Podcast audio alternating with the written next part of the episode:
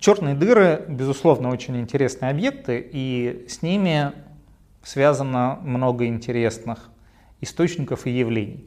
Но вот одним из самых забавных, на мой взгляд, является гравитационно-волновая ракета.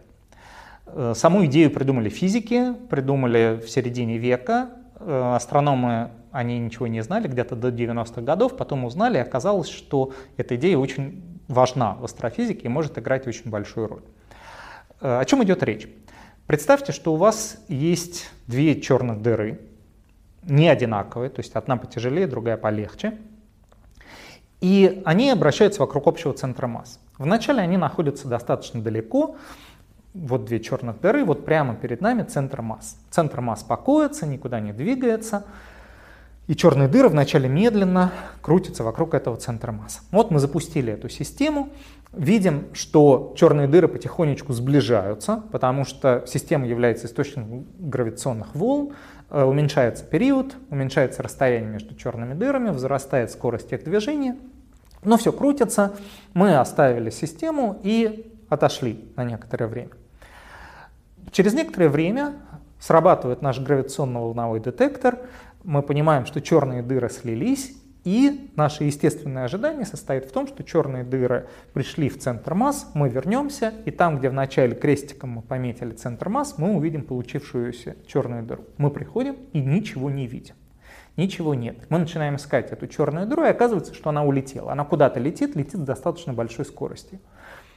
Что такое? Почему так произошло? Вначале же мы взяли почти не черные дыры. Все аккуратно поместили. Вот он центр масс. Почему же в конце наша черная дыра приобрела достаточно большой импульс, куда-то улетела? Что, происходит нарушение закона сохранения импульса? Нет. Дело в том, что гравитационные волны уносят не только энергию, они уносят еще и импульс. Это первое. Второе важное замечание состоит в том, что черные дыры, сближаясь, излучают несимметрично. Вообще любой объект, когда он быстро двигается, он излучает в основном вперед. Сам по себе он думает, что он излучает симметрично, но мы, наблюдая это из лабораторной системы отсчета, видим, что объект излучает в основном вперед. Э, это хорошо известный эффект специальной теории относительности. То есть если у вас есть факелоносец с факелом, вот он стоит, вокруг него симметрично испускается свет, теперь он бежит, бежит все быстрее и быстрее, бежит со скоростью, приближающейся к скорости света, и мы увидим, что с нашей точки зрения это теперь не факелоносец с факелом, который светит во все стороны, а это такой паровозик с прожектором, который светит с нашей точки зрения в основном вперед. Если мы его остановим или свяжемся с ним и спросим, что же ты светишь в основном вперед, он скажет, а я вижу все нормально, я свечу во все стороны. Вот такой релятивистский эффект. И важно что? Последние стадии слияния – это почти что прямолинейное движение, падение одной черной дыры на другую. И если черные дыры имеют разные массы, то есть двигаются с разными скоростями, то теперь вот эта разность в излучении вперед не будет скомпенсирована.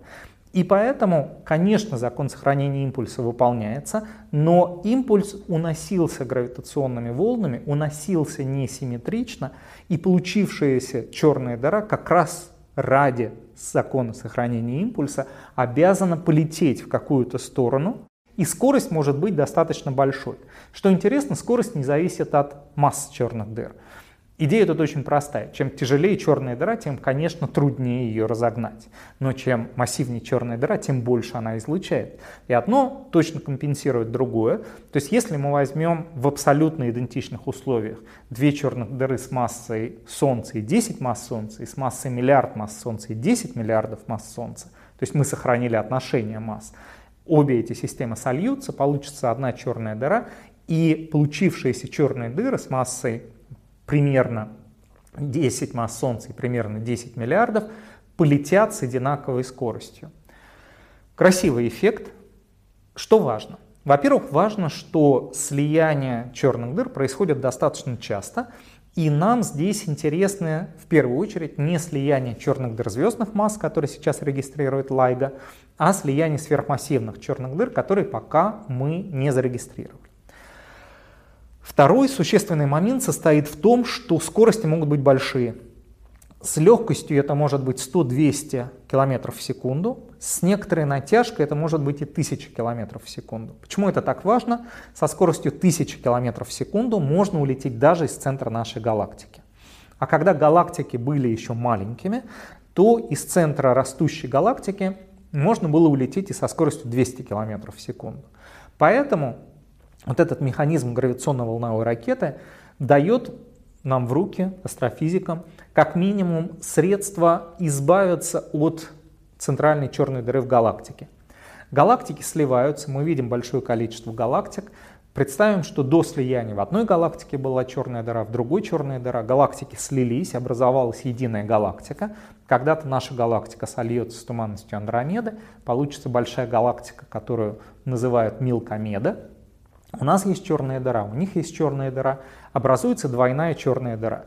Сейчас разработано много методов по обнаружению таких объектов и открыты уже десятки двойных сверхмассивных черных дыр в центрах галактик, и даже есть кандидаты в тройные сверхмассивные черные дыры. Со временем они будут сливаться. Именно эти сигналы должен увидеть космический гравитационно-волновой интерферометр – так вот, в результате этого слияния получившаяся черная дыра может получить достаточно большую скорость, чтобы вылететь из галактики.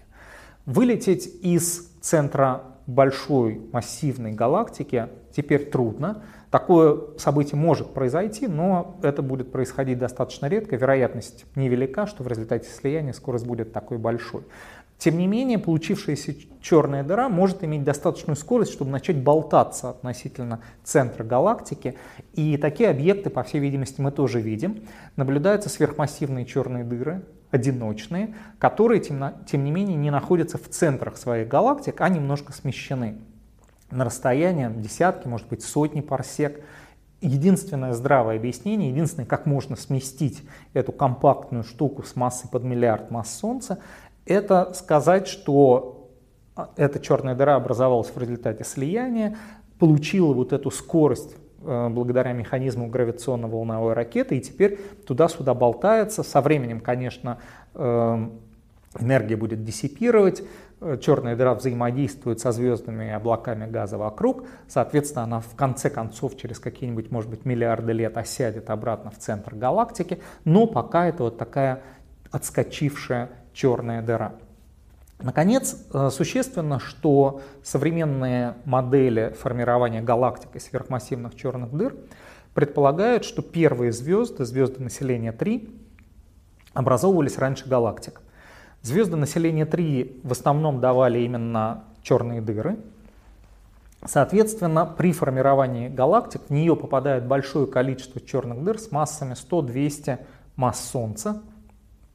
Эти объекты э, взаимодействуют в том числе и друг с другом, могут образовывать пары, могут сливаться. И в, в рамках таких моделей естественным следствием оказывается то, что в галактике, кроме сверхмассивной черной дыры в центре, кроме сотен миллионов черных дыр звездных масс, которые просто образовались из звезд в процессе жизни галактики, кроме этого должны быть черные дыры, которые сливались э, в, течение формирования жизни галактики, получили большие достаточно скорости отдачи, недостаточно большие для того, чтобы полностью улететь из галактики, но достаточно большие для того, чтобы начать вращаться по достаточно вытянутым орбитам с большой полуосью, то есть гало галактик должно быть заполнено черными дырами промежуточных масс с массами в сотни, тысячи, может быть десятки тысяч масс Солнца. Э, естественно, чем больше массы черной дыры, тем их меньше, то есть черных дыр с массами в десятки тысяч масс Солнца может быть всего лишь несколько штук на галактику, но важно, что в галактик летают такие черные дыры. Пока мы ни одного такого объекта не знаем, но астрофизики активно придумывают, с помощью каких процессов можно заметить существование таких объектов. Это может быть микролинзирование, могут быть какие-то уже видимые эффекты, когда э, черная дыра в процессе своего вращения пересекает диск галактики и, например, попадает в плотное молекулярное облако, начинает аккрецировать, начинает взаимодействовать с веществом. Э, таким образом, возможно существование очень интересных, достаточно экзотических источников, которые обязаны своим происхождением вот этому любопытному механизму гравитационно-волновой ракеты, тому, что в результате слияния черных дыр получившаяся черная дыра может приобретать большую скорость.